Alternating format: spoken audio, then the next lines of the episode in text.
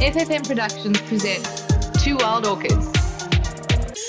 Not your mother's podcast. Hello. Hello. I'm Sean Lee, and I'm Lauren. and we it's your line.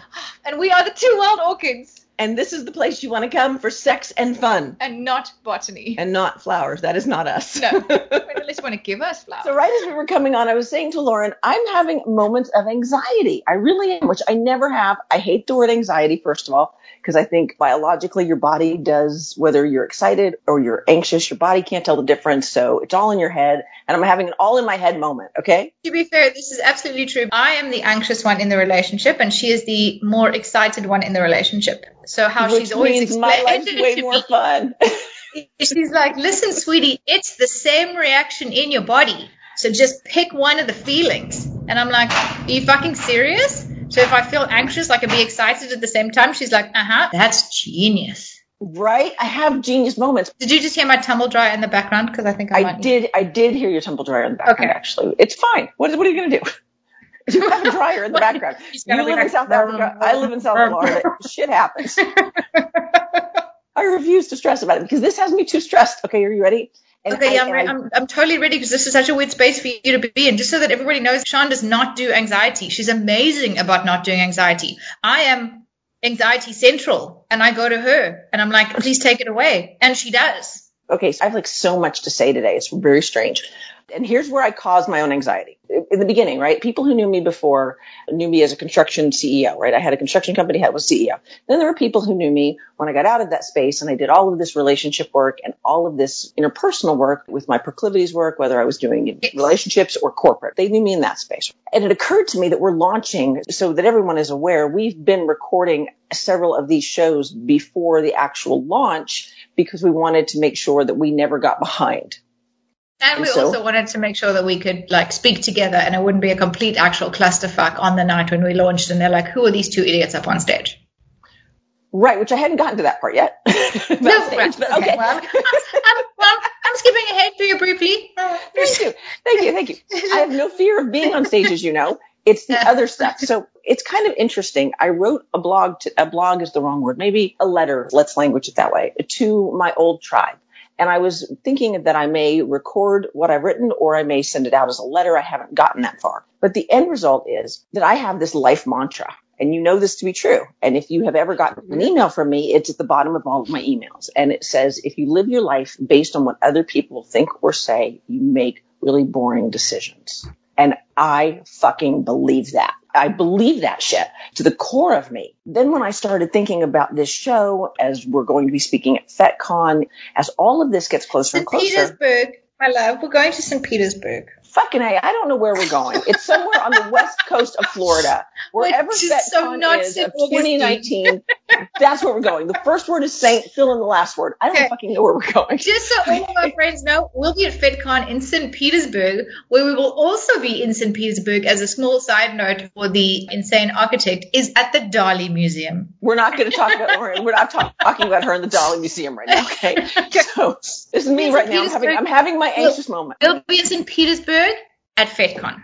So as that is approaching, as all of these elements are coming together, it's getting more and more apparent to me that I have to say something to my old tribe, to the tribe that was with me when I was putting out the proclivities work, to the tribe that watched me stumble through so much of the stuff with Jason and I. I have to tell them something. And going back to my life mantra, if you make decisions based on what people think or say, make boring decisions, I'm not scared of how they will react, I think, because I suspect they'll love me because they love me and they won't if they won't. And here's the thing.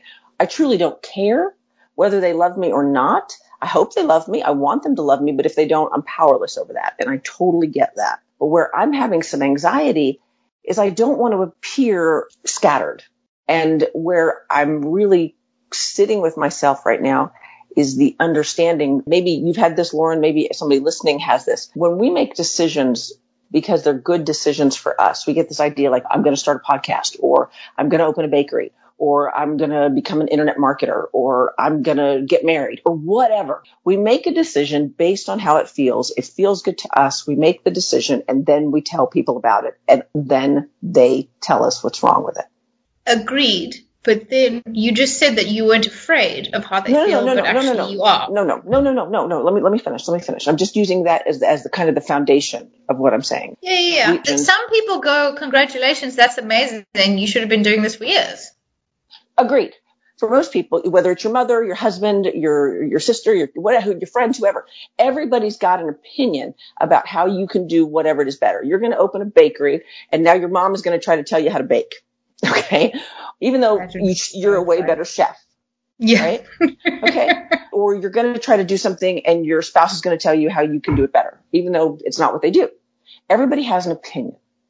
And what I realized, and this is what I think, as I'm digging on me a little bit in, in our little therapy session today, is that I guess for me, it's the awareness that I have to, and I'm willing to admit to my tribe that when I was on my earlier shows, I was letting life dictate what direction I went. I was letting As opposed to the other way events of- around.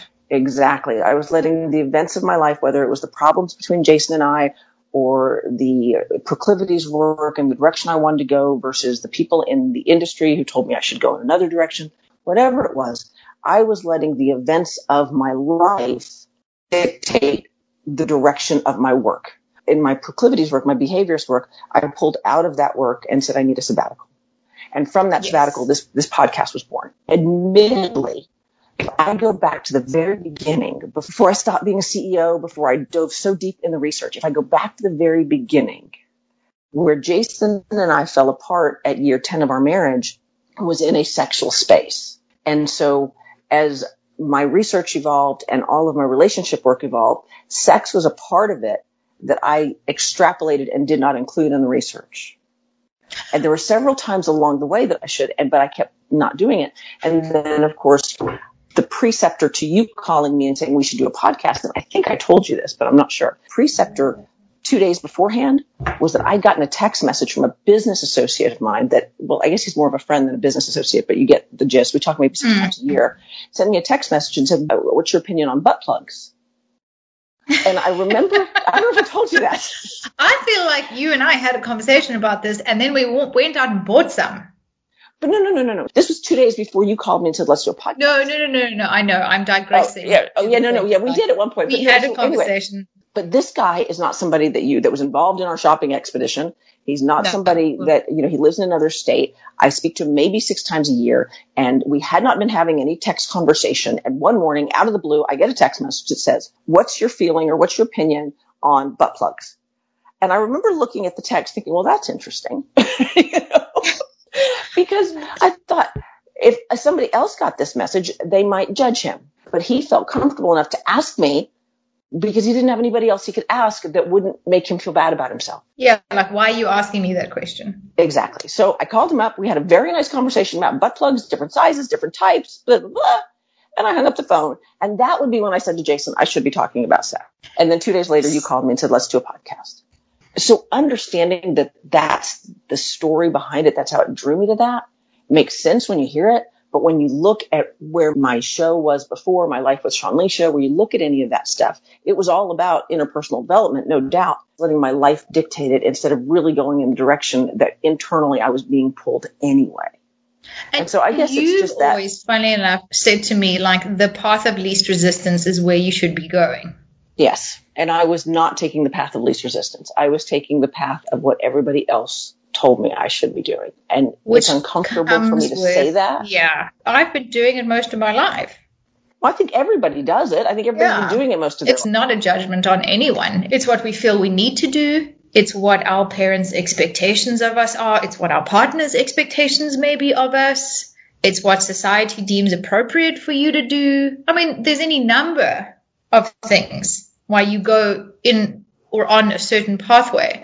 But sometimes, like we discussed last time, when you start getting all these signs and signals slash dodgeballs, it's like, ooh, I might need to veer off this path and pick another one. And I think it's true of anybody who goes through a midlife crisis, changes careers, changes jobs. Nobody wants to be seen as not having all of their shit together. And especially when you are in the information industry. In other words, when you're in an industry where you're sharing your knowledge, in theory, you're the fucking expert. You should have your shit together. Yeah, but nobody can be an expert about everything. right. But what I'm saying is, I mean, if you were super religious to this aspect, then you'd be God. well, there's that. Do you mean I'm not? No. Anyway, I digress. But I, I'd prefer you would. but I guess my point is I'm just trying to, to recognize that I have to sit down with my tribe and I don't have any problem with them. They're safe, they're safe group. But I have to say to them, you know what? I wasn't inauthentic, but I wasn't being true to me either. Yeah, And I think they're not mutually exclusive. I agree. I don't think they're mutually exclusive at all. Sort of an interesting predicament, but a lovely one because your proclivities and what we talk about can actually go hand in hand. Yes, I know that. And someday it probably will. But right Yeah, now, when I, I say to my proclivities group and go, hey guys, I know that this is what we talked about and I'm not saying I'm out of it and I'm not tabling it really, but we're going to talk about sex. you know what, you know what I'm saying? Listen, I think they're going to totally be game because it's like, okay, awesome, because we get to play and we get to talk about sex. Yeah. So, I, you know? And that's it. I just kind of had to talk it out. So thank you very much for that. I appreciate that. One of the things that you and I talked about this week was the fact that we are getting ready to speak at FetCon coming up. And the second, I'm not sure, did we, we didn't shoot a show because you started breathing into a wet, a brown paper sack the second you found out.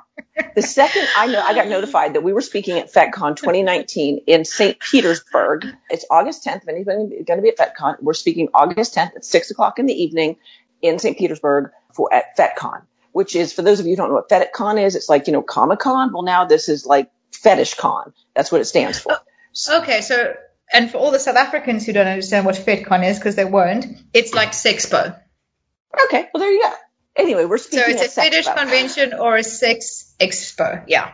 Right. And so this Sex Expo, it's a four day convention and there's lots of classes and lots of vendors and it's a big deal. And we have gotten selected, which I'm really excited about, to speak on a topic called the ties that bind, which is going to be our sex stuff, which is going to be our proclivity stuff, but it's going to have that fetish kink spin.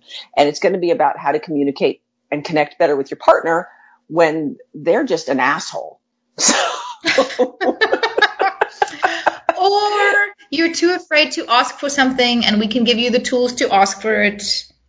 says the one who was breathing in the wet paper sack. I'm going to Okay, let her define the tools for what. I'm I'm not defining the tools. I'm going to say what we're going to be discussing. The possibility of me breathing into a brown paper bag while on stage is still very high at this stage, just so that everybody's aware of that. So I did not expect you to have the freak out that you had. I really didn't. I was so excited that I immediately forwarded you the email. And from that moment on, Lauren left the building and Lauren's scared shit ego showed up and put on a cape and a ballerina and pointe shoes and her so architect ruler fun. and stood in front of everybody and said, "Ah, but I'm a ballerina architect. and I said, but you're gonna be fine. Yeah, we're, we're not So- talking to her at the moment, so that's fine. we've all been there. We've all been there, right? We've all gotten scared shitless and gone, ah, and then our ego comes out. And, you know, I always think about my ego and it's like she stands there with like a Wonder Woman cape with her hands on her hips and goes, dun, dun, dun. And she'll say to me, sit down. I got this. Okay. And when she takes over, there's not a damn thing I can do. No. Okay. Except sit down and let her run crazy. Yeah, it's like sit down and shut up, and you're like, this is a show that I don't really want to be watching, but it's happening. but it's happening and I can't seem to make my mouth stop moving. And so always think about that, that my ego's like, sit down, I got this. And I'm like, no, no, I got no, sit down. Okay. No, no, no, no, it's totally fine. Oh, shit. exactly right. exactly right. And so Lauren's ego stood up and stayed there for two days, you guys. Yeah, two no. straight days. It, it was not ideal, guys. It, it really I- wasn't. I just sat there and watched it spin like it was like if, I- if you had been in front of me, it would have been like one of those childhood tops, you know, the kind you push down on that thing That's fucking exactly takes what I off. was thinking. No, I was thinking the ones where you used to have to wrap a string around, and Yes, then you pull the string pull really quickly, and it would go Yes. Yes. forever and ever. Yeah. that is what it was like watching you. it really was exactly like that. So it must Well, have felt that no, way if that's your, I tell you what. imagery. Thank you, lucky stars, that you couldn't actually watch me. You just heard me. So You know what? I thank God you lived in South Africa. I could have exactly, it was like only across the telephone because you were like, "Holy mother motherfucking goddamn Yes. shitballs!" Yes, that's exactly what it felt like. like, who is this woman? Yeah, but I mean, and I think, but it was a really great opportunity for us to talk about the fact that you're not perfect. and I'm not perfect. And we fuck up a lot. I'm sorry, what are you talking about? Of course I'm perfect, obviously. I um, know, clearly, clearly. Oh shit, here she comes again. Guys, hi. Okay, so, you know, Everybody get out I of the mean, room. Thor's on yeah. her way. It really is. Because I was thinking about that. I was like, okay, if I look at my life from a clinical or not clinical, I guess just an objective perspective, okay? You and I are doing this podcast. We, we've had some successes in our, in our, or we, I guess me and all my people, me and all my multiple personalities, but I'm not, I'm just kidding, folks. The point is, is I've had some successes in my life and those successes have led me to great failures and led me to even bigger successes, blah, blah, blah, like anybody but it's the big failures I think that we all focus on. And I speak on relationships and my husband and I are in marriage counseling. What does that mean? Does that mean we don't have a good relationship or does that mean we're both willing to work on the relationship? I think it's the latter because I think I've talked about this a number of times on the podcast. The premise of a good relationship is communication. So no, even if it's sort of like negative communication, like, okay, well, I don't really like it when you do that. Or yes, you exactly. You have to have the yes and no's. It's like for some people, silence is the worst kind of discipline you can give them. Silence is violence. Yes. Yeah. So if you're not talking, you are literally physically and emotionally abusing them. Yes. And for me, silence is like violence. Silent treatment. Yeah. Oh, don't do that shit, man, because I'm not about it. You'd rather be having a conversation, even if it is perceived as a negative one, than none at all. Yes. And there are times when you have to pull out of the conversation and go, you know what? There's too much going on here. Everybody pull out, need a break. Like Yes, need a bed. break. Yeah. Let's take a step back. I need to sort of realign my thoughts and go, okay, cool. I still want to continue this, but not right now. In Well, and that's what I did with my work, right? I just pulled out. Yeah. yeah, I took a break and pulled out and said, okay, what is really my life looking like? What's really happening here? And the same thing I think you have to do in relationships. But it just really made me think about, you know, when you do a podcast, when you do a Facebook live show, when you have any type of, any type of public information, people have to understand we're just, you know, they're just like you, you're just like them, and everybody has the same shit. Yeah, it just And- happens on a different day. It just happens Hopefully. on a different day. Yeah, right? so it happens on the same day you and I are so fucked. if it happens on the same day, we're going to hope that it's not a live show. Because otherwise we can do it tomorrow. Least somebody's in the audience is going to stand up and be like, okay, you kids need to calm the fuck down, take a five minute break, and get back on stage. Be like, Yeah. It's like, I want my mommy. appreciate that, Wendy. Yeah, Thank you exactly. so much. So I'm excited about FetCon now that you've had a couple of days to process it. Thank you for letting me process that because now I know what to say to my tribe when I go on live later today. So now that we've done that and you've had a couple of days to process your speaking on stage in front of actual human beings, how you doing? I'm super excited. Good. good. At the same time, I am going to walk on stage with the brown paper bag, just in case. Just in case you want to throw up, okay, we can get you one of those airline kinds. Just you know, that way they've got a line. no, no, the airline kinds don't actually work. I've thrown up in one of them. It still leaks out. It's not a good idea. No. Oh, gross. yeah. no. You're that person on a plane nobody wants to sit next to. I've never traveled Really, with you. You've, you've sat with me. Like the smell of Oh, coffee makes me true. throw up. And Oh, now I'm how are we stuck ever in gonna get on a plane together? magic tin can when everybody's drinking A during the course of the day Bloody Marys, which tomato juice is disgusting, and then B in the morning coffee. I mean, do you think 36 hours in the next 48 hours of my life is the most fun I'm going to have? Absolutely fucking Maybe not. you should wear one of those surgical masks. A, nobody will talk to you because they think you have a disease, and B, you can't smell anything. That is a very good point. Just saying. I'm about the solution, not the problem. I like it. You wanted to talk about orgasms today, which I find an I interesting topic. We wanted to both talk about orgasms, and I wanted to interject very quickly when you were talking about your concern about discussing what you're currently doing with your old tribe. I don't want them to feel like I let them down from the earlier work I did. I guess that's what it comes down to. But it also feeds into, and this, this will go to our orgasms discussion, it feeds into why a lot of women can't necessarily orgasm because of this inherent fear of doing something wrong or letting someone down. Yes. I don't know that it's an inherent woman fear as much as it's an inherent people fear. Well, it is more prevalent in females than it is in males because for males to have an orgasm is a lot more mechanical. It is eventually going to happen. Right. Right. Whereas, whereas for females, you you can pound away for hours, and I'm just going to be like, really? That's interesting because what you just said. So there's a wonderful book. I think I told you I read it called "She Comes First. and I'll put a link to the book in our in our show notes so people can buy the book if they want to, um, because it's a great book. And I've listened to it on Audible and I learned lots of things about my vagina. But one of the things that he brought up, which I thought was, how did nobody talk about this, right? And maybe Wait, they did. wait, wait. The book is written by a male? I know, right? I know. Wow. Okay. Okay. It's called She Comes First. C U M S or C O M E S? C O M E S. She comes Okay. first. Like I said, there'll be a link in our show notes. But anyway, because he, he was not a Casanova, he was not this great lover. He was kind of, you know, a premature ejaculator who didn't know what the fuck he was doing. So he had to learn, he learned to learn oral really, really well. Okay. That's the kind of the, the synopsis of how he got into this position of writing this book.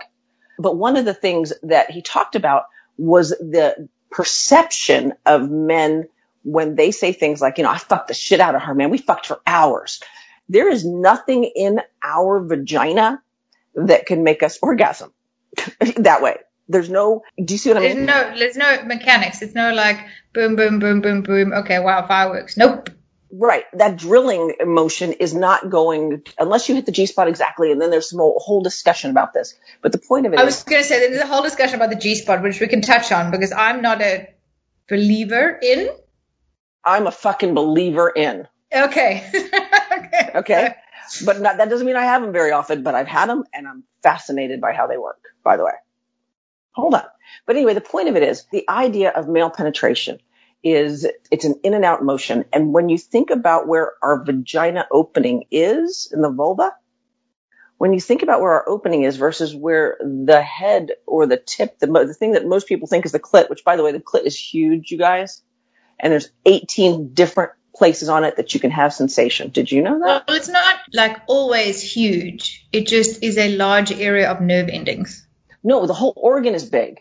Look it up. Look up a picture Like, of a clitoris. like it- it's okay, shaped like, a in- wishbone. Internally, it's like an iceberg. Small Right, on the exactly. top, big on the bottom.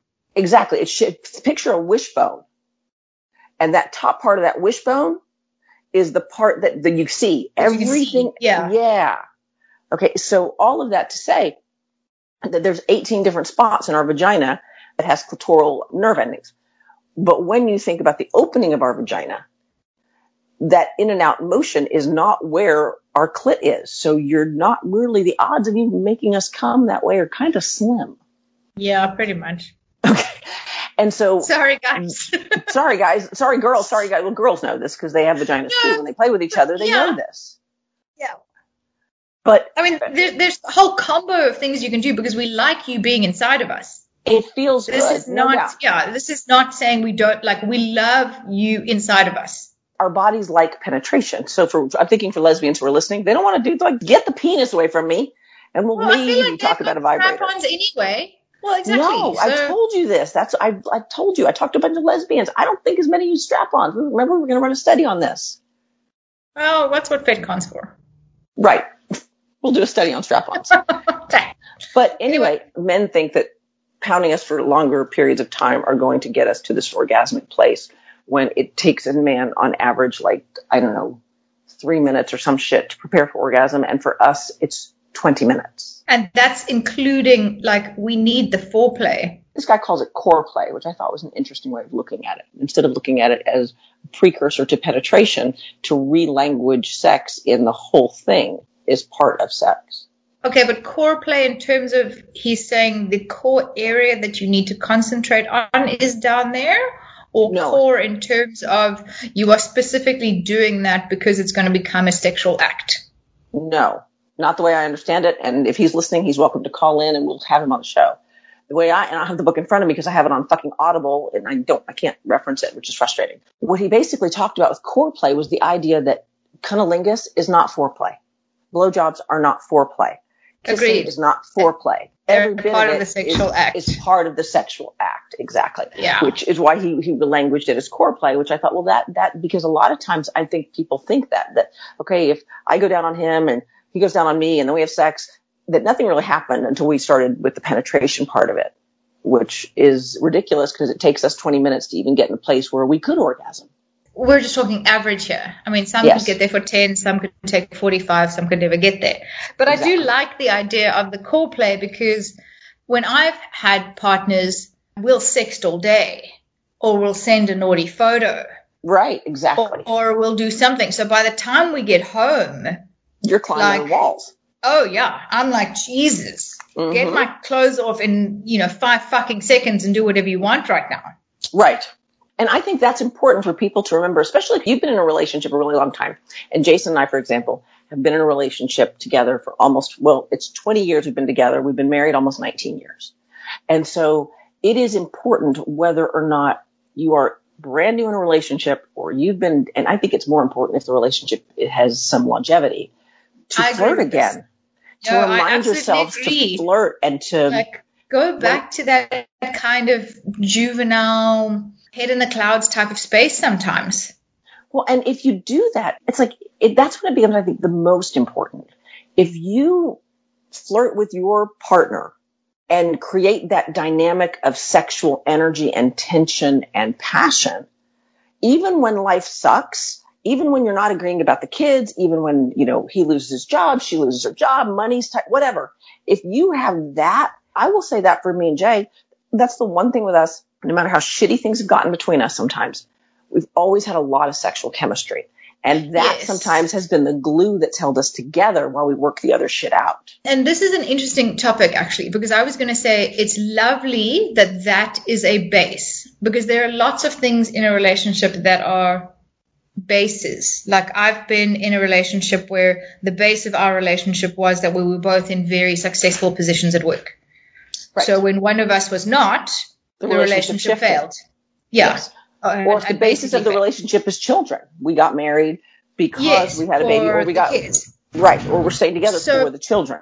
what I like about the base of a relationship, or at least one of the aspects of the base of a relationship to be sex, is that no matter what situation you are in, that is something that you can always do together.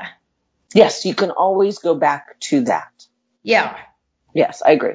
I agree. And so given the fact that it takes women longer to orgasm, I think the expectation has to be set. You know what I mean? Yes. But at the same time, it's like the core play. If you have been spending the whole day kind of sexting me or sending me naughty photos or True, whatever, true. by the time I get home, I'm like, take my clothes off and do whatever the hell you need. Because it's not going to take me 20 minutes, trust me. well, okay. So I agree with you. The other thing that I think that what you're saying with this whole idea of sexting and texting all day long is you, you're making it a priority.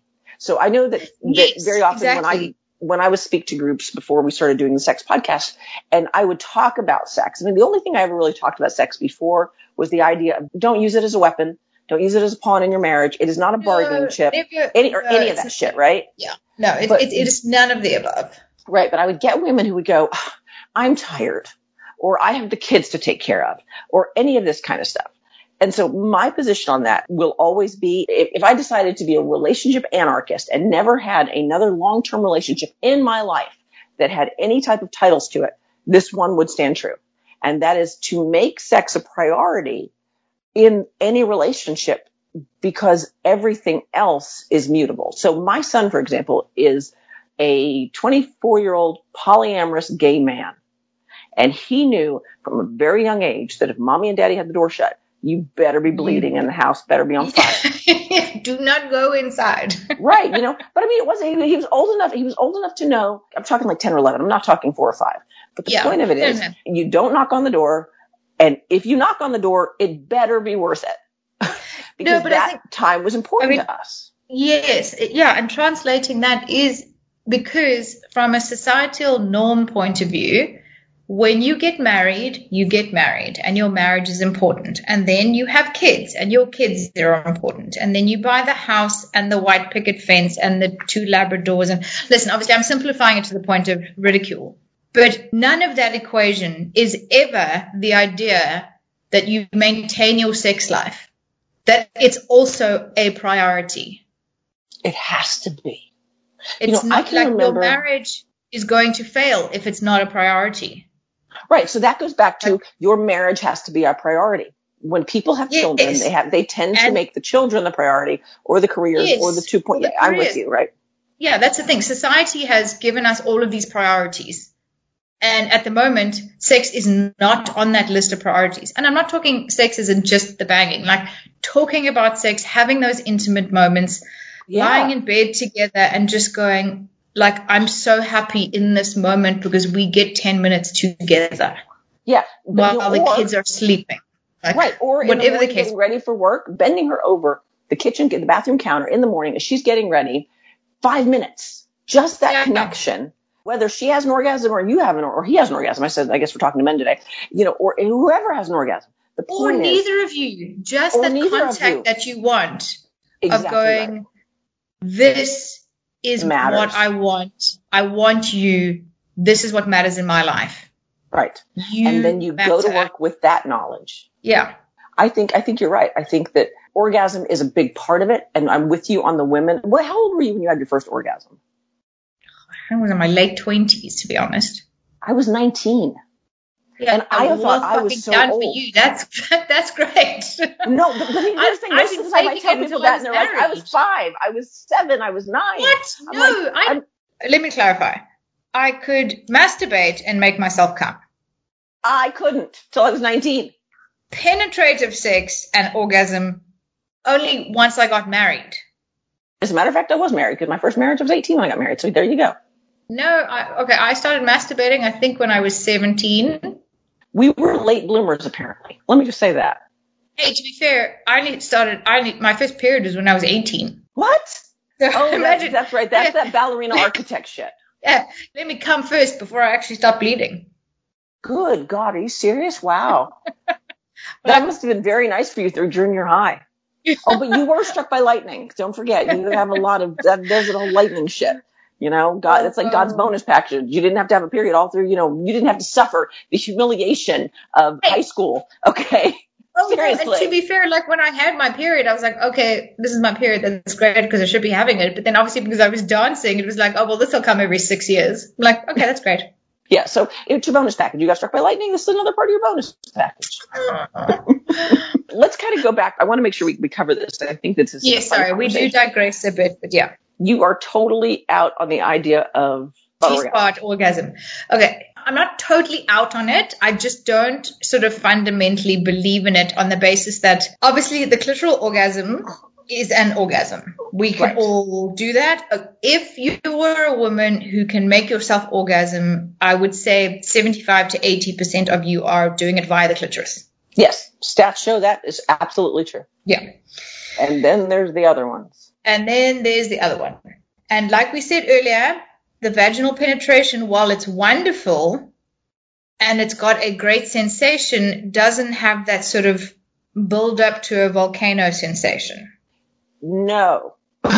this is where I'm going to stop you. I'm challenge you on this one. And only Yeah. because I had a I had a girlfriend who showed me how. Like I didn't believe it either. Because I was like, I don't get it, but here's what Are would you- happen. Seriously, are you are you fucking serious that you I had a girlfriend to God. that showed you? Okay, this is great because I'm gonna literally lash you when I get there now. Why? I, I you know who it was. Yeah, you you couldn't have shown me. I did. That's when I gave you that one vibrator thing. Remember the little purple vibrator? And you said, "Oh, I like that." Remember that thing? Yeah, yeah, It's yeah, but skinny it's and it's got kind of an angle. Skinny, yeah, yeah, yeah, but it's still no. Okay, yeah, but the That's point is, okay, G-spot. so the G spot Okay, that's a G spot Yeah. vibrator.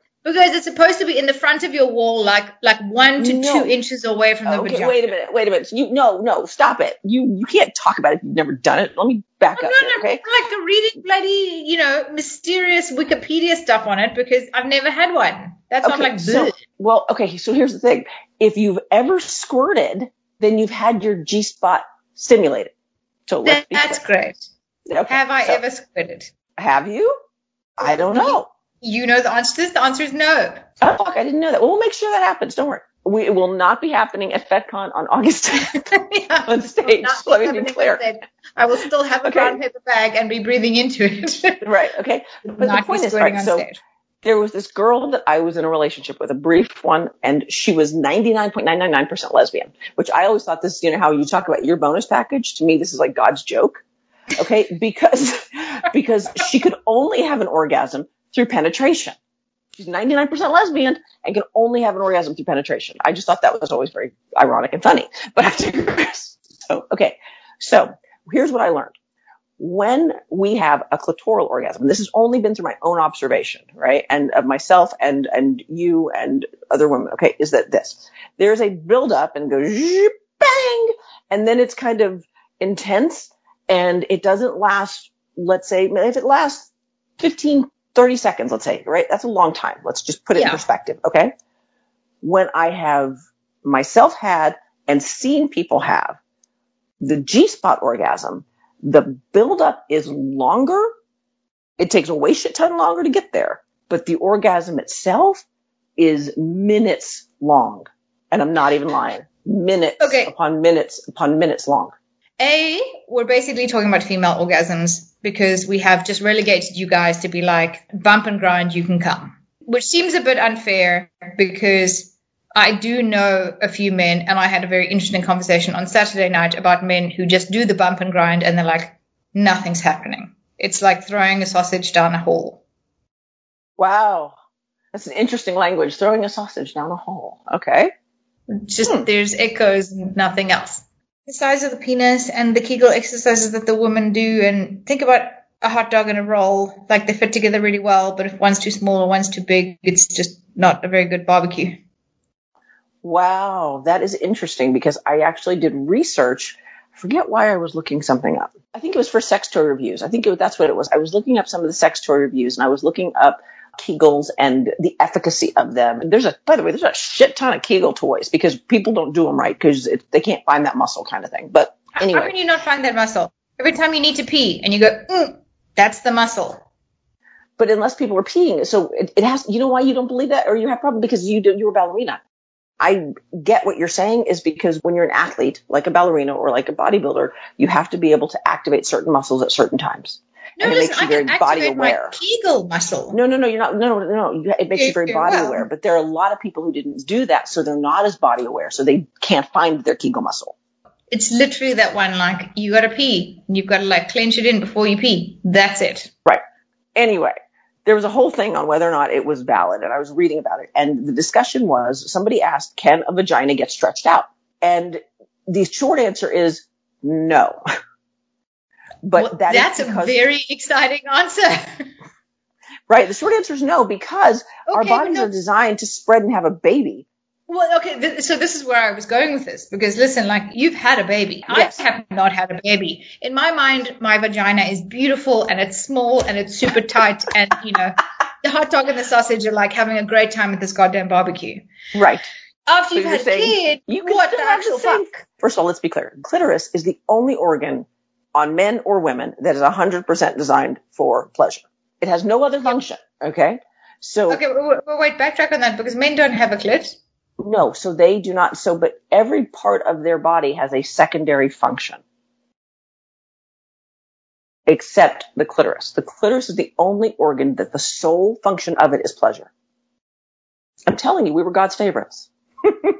well, maybe in your case, she or he hated me.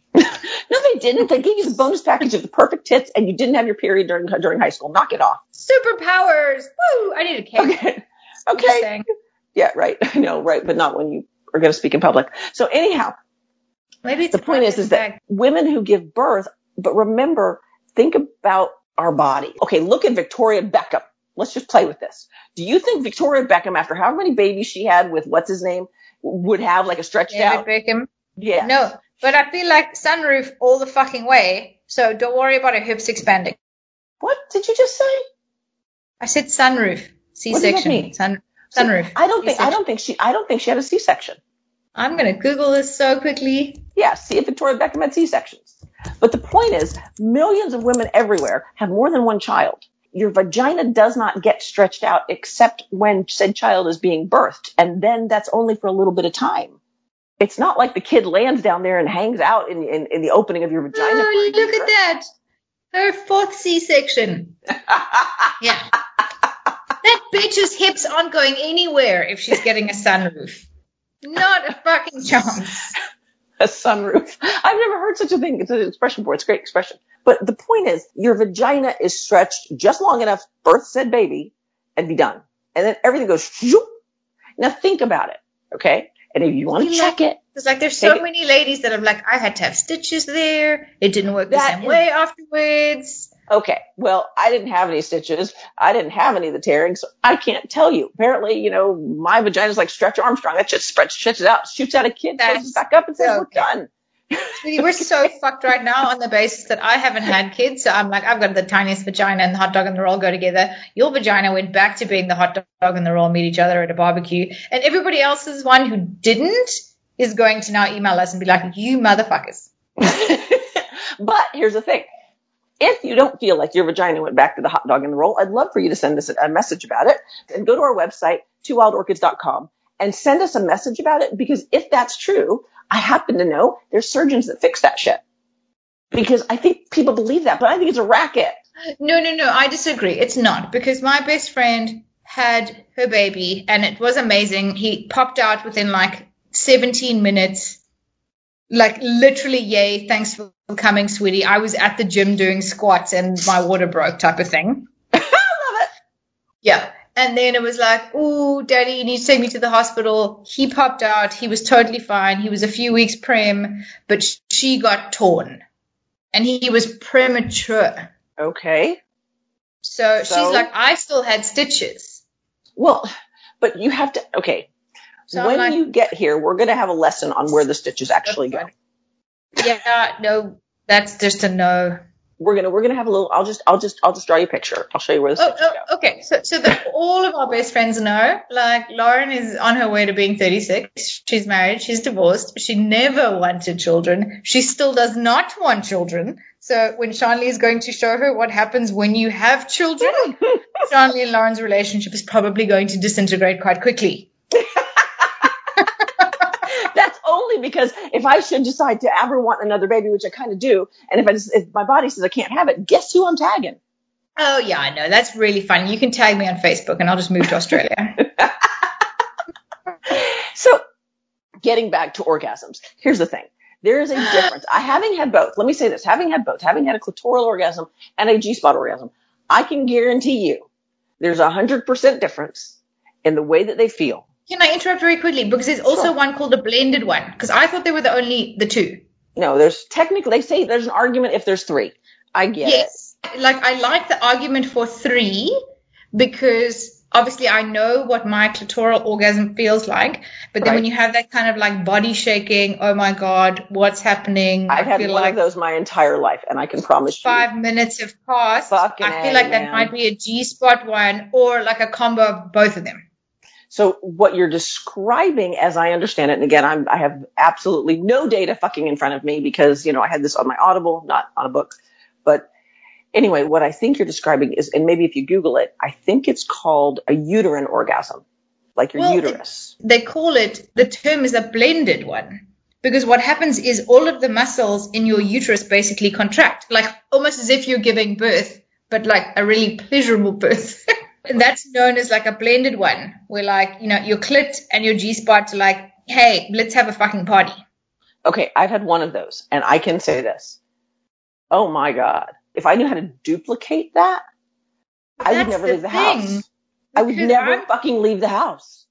well but the thing about that one is is what it needs is it needs the penis and it needs the clitoris at the same time No, it needs penetration. Penetration. Okay, sorry. So penis, penis is the wrong term. It can Well, be. because remember, I a remember my friend, the lesbian, who, It who can be a strap on. It can be, you know, one. it can be your fingers. three It can be anything. It can be whatever. Yeah. yes. It it needs the penetration plus the stimulation on the top at the same time. So I don't remember what it needed. I just remember when it fucking happened. I felt it Eyeballs from, yeah. And afterwards, I just laid there going, "What the hell? Wow! Can we do that what the- again?" I'd be like, yeah, Like- what the fuck just happened? "Yeah, what the fuck just happened? Can I do it again? And if I can't do it again, can somebody show me how to do it later?" I mean, seriously. Yeah. So the I, I've thing about one my that entire one, life. It was astonishing. women are predisposed to have an inability not to orgasm. That's like how Wait, say that again. Wait, one more time. What is what? We're what? we are Just say it again. predisposed not to orgasm. So our DNA, and uh, not like our inherent DNA, just the kind of societal DNA, what we've learned from when we were kids. We You're talking about our programming. yes, exactly. That's the Okay. correct term. We are programmed not necessarily to orgasm Okay, I'll play. Why do you think for various reasons. Because for some people, like type A's or what you'll call me a lighter, is like we like to have control. Okay. And if I've got no control over a situation, it means I'm not letting go. And if I'm not letting go, it possibly means I'm not having an orgasm. Which I think that when you are the first time that you have sex with somebody, well, so I had a friend who really struggled with this, is that she would say, I have to trust you. I think you're right because women in general have been trained through our societal whatevers to make life nice and easy for the people in our life, whether it's the guy we're dating or But yeah, kids we're whether raising, it's right? a male or female or you know friend or Right. aunt or uncle, it's the sort of the excessive control over our emotions. In my mind, for me, is the inability to disconnect with what my day has been like versus what is currently happening right now. So if we were going to give some tools for people who are in long-term relationships who maybe she doesn't come every time. And maybe he's like, look, I thought I knew what she needed. And then all of a sudden she's not having orgasms or she's saying, what the fuck's wrong with me? How come I'm not coming anymore when we're having sex? So, but I think you raise a really strong point here when you say the ability to disconnect from your day and to reconnect with what's going on right now. I think that part of that is what you suggested earlier, which was the idea of foreplay, if we're going to call it that, of the texting and the sexy photos and the whatever it is you do throughout your day. Yeah, the foreplay, the core the play, prefaces, the, yeah. or, or just, I mean, even if it, it doesn't necessarily have to be any sexy kind of stuff, it's just an interjection in your day that is not what you're doing right now. Like, okay, so for example, like I'm dating a guy right now and I am obsessed with Winnie the Pooh. Like, I love Winnie the Pooh. I grew up with him. I have like Winnie the Pooh mugs in my house. It's just, yeah. So he knows that if I'm super stressed or something's happening in my life, he'll send me like a little Winnie the Pooh gif Okay. and I'll just watch it and I'll be like, and it'll give me that five minutes of my life to take a breath and go, you know what? There is something or somebody else in my life thinking about me. Yes. And then I can go back to my work. And there And then I can get home to him and be like, thank you so much for sending that. And then it's automatically a topic of conversation. Now we've disconnected from our work life mm-hmm. because of one little aspect that happened during the course of the day. so you're really talking about flirting as well. I'll acknowledge that sort of like social media and flirting via social media is completely fucking foreign to me. You're better at it than I am, even though you're older. So I like the just general conversation of flirting. I did call you older. You are older.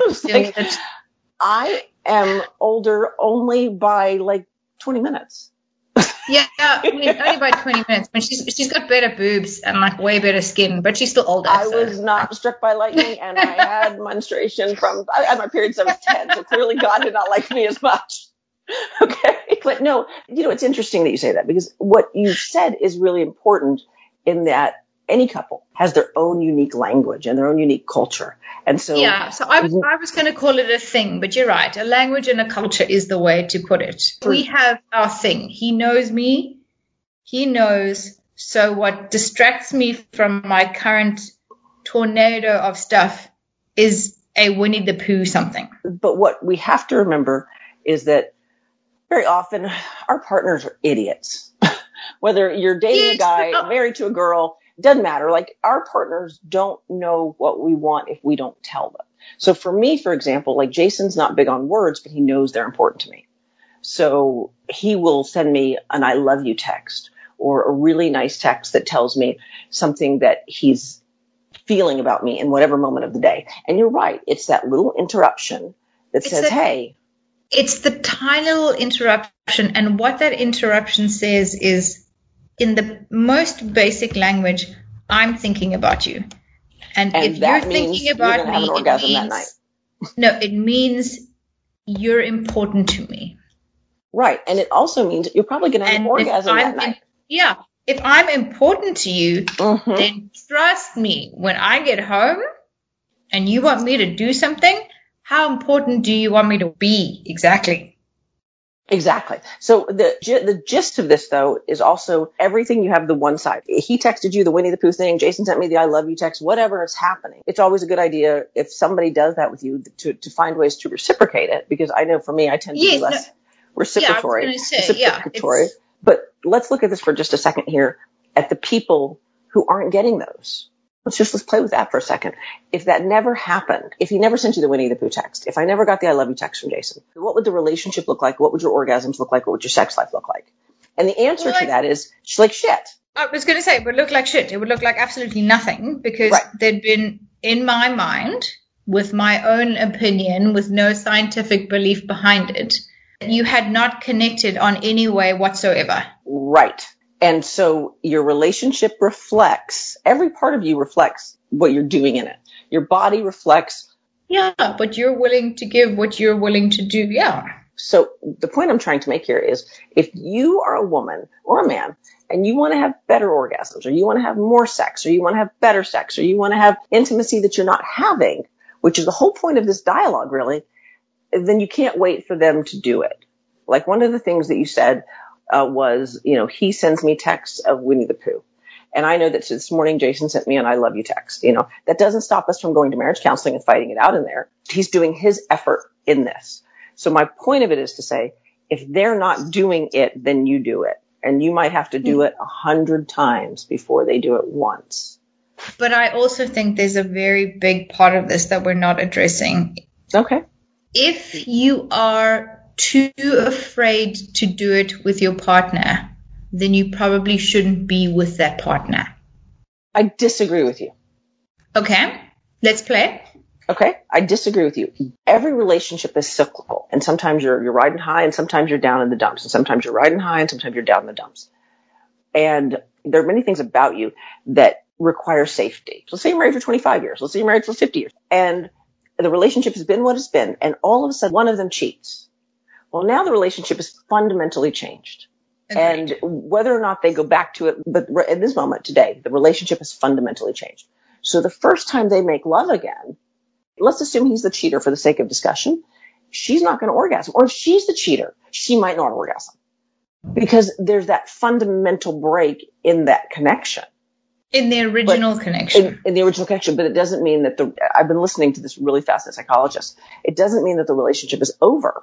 It just means the relationship has changed. And based on that change, new parameters, if you will, have to be established, new safeties. Okay, I, yeah, I don't disagree with that. But in my experience, if I've spent months and months and months holding something in that I can't tell my partner, who I perceive to be the most important person in my life, and And I agree, you shouldn't be with them. You, then yeah, like but the if question I becomes, can't. Why would you hold it in? That's where I go. Well, Why exactly. not Why would I hold it in? What What am I worried about? Am I worried about judgment? Am I worried that he'll leave? Am I worried that he'll stay and tease me about it? I think that that's important because one of the gifts Jason gave me was from the earliest parts of our marriage, from the like from day one, was unconditional acceptance in the bedroom. Now that didn't mean we didn't fight about a whole lot of other stuff.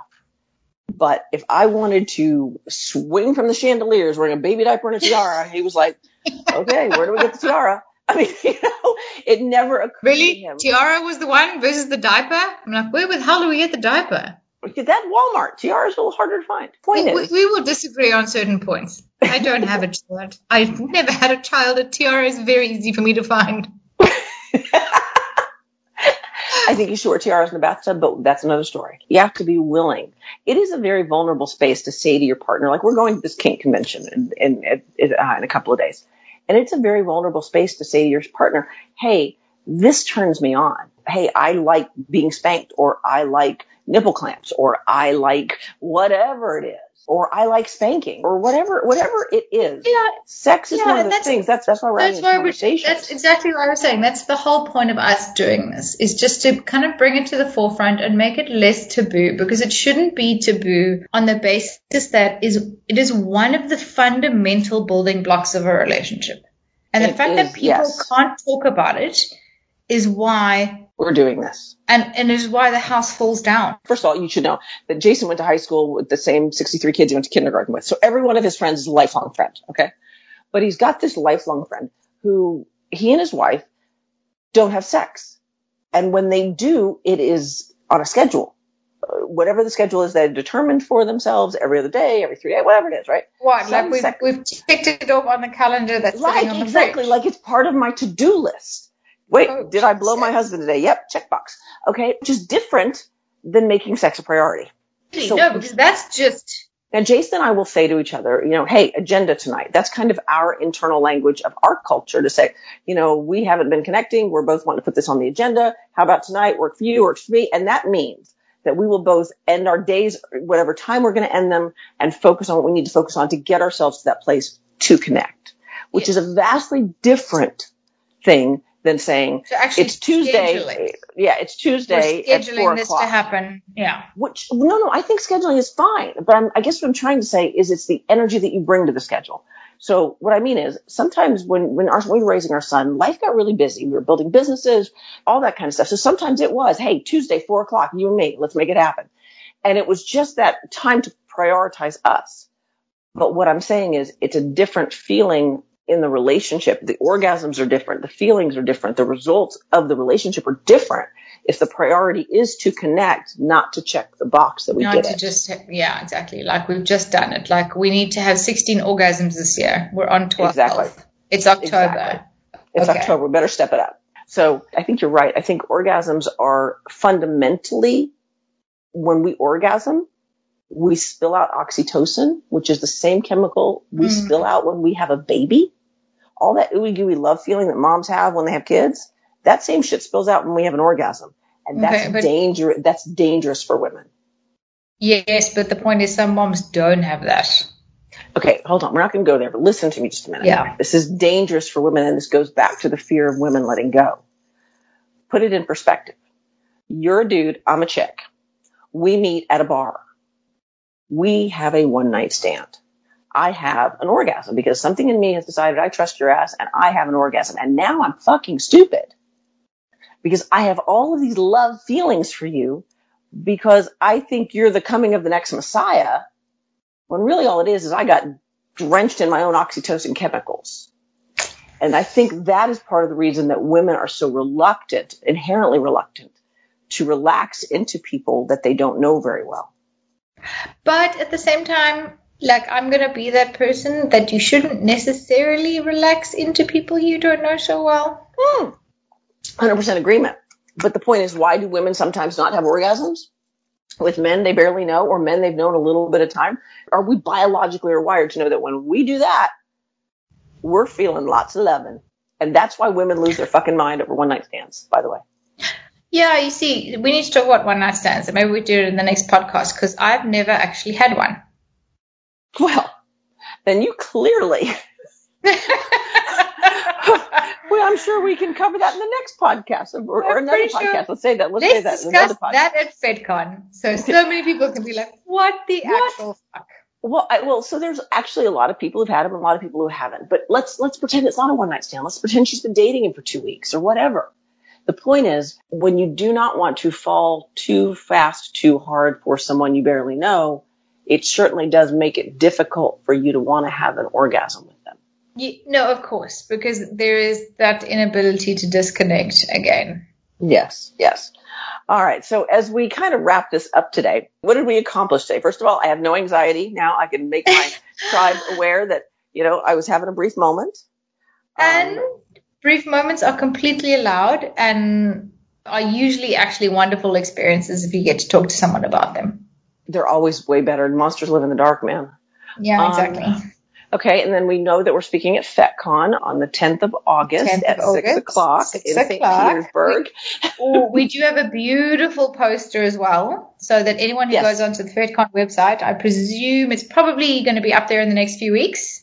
So I don't know if our ad will be on the FetCon website. Our session is on there. Or in the our, brochure. but our ad is going to be in the brochure, but I'm going to, I'm actually going to Okay. upload it onto our website so it's present on our website as well so people can see it. And we talked about orgasms and why women can't have them and how to have them better. And I will put a link to, uh, She Comes First in there. I'm telling you, I learned so much about my vagina in the first two chapters of that book. No, and you know what? That like I'm super excited about that because like you heard my first comment. I was like, wait, that book was written by a man. Mm-hmm. He really does a nice job. Now I've heard he's got a book out. I just saw it. Re- I haven't read it. He, he comes next. I think is what the name of it is. I don't know anything Uh, about the- it, but the, re- The male reviews orgasm. The reviews are not as good. So let me say that. I don't know. I haven't read the book. I can't speak to it, but, but what I've read online so far, the reviews are not as good. But, you know, I don't think a sequel usually is ever any better than the original. Listen, it's a completely different bloody topic, like we were talking about earlier. I mean, men at the end of the day can kind of always make themselves come. And what happens with men is that their coming is always on a scale of one to 10. So he can have a one orgasm or he can have a 10 orgasm. The point is he always has an orgasm. But they don't always have an orgasm. You just talked about Well, that with the sausage in the yes. sausage in yeah, the, in the yeah, the sausage in the, hallway. yeah. But when, So- but when they do, there is a scale, Mhm. and their scale is quite almost like more vast than ours. Because by the time you get me to the point of having an orgasm, it's probably between a seven and a ten. True. True. I agree with that. It's, yeah. it's not a one and a ten. Like I'm not having like a two. No, who had, no, women don't have to. Like I'm, I'm never having a two. Yeah. I don't think we have twos. No. Okay. So, oh okay. So Oh like, I don't think we have twos. Well, we get out of here. right.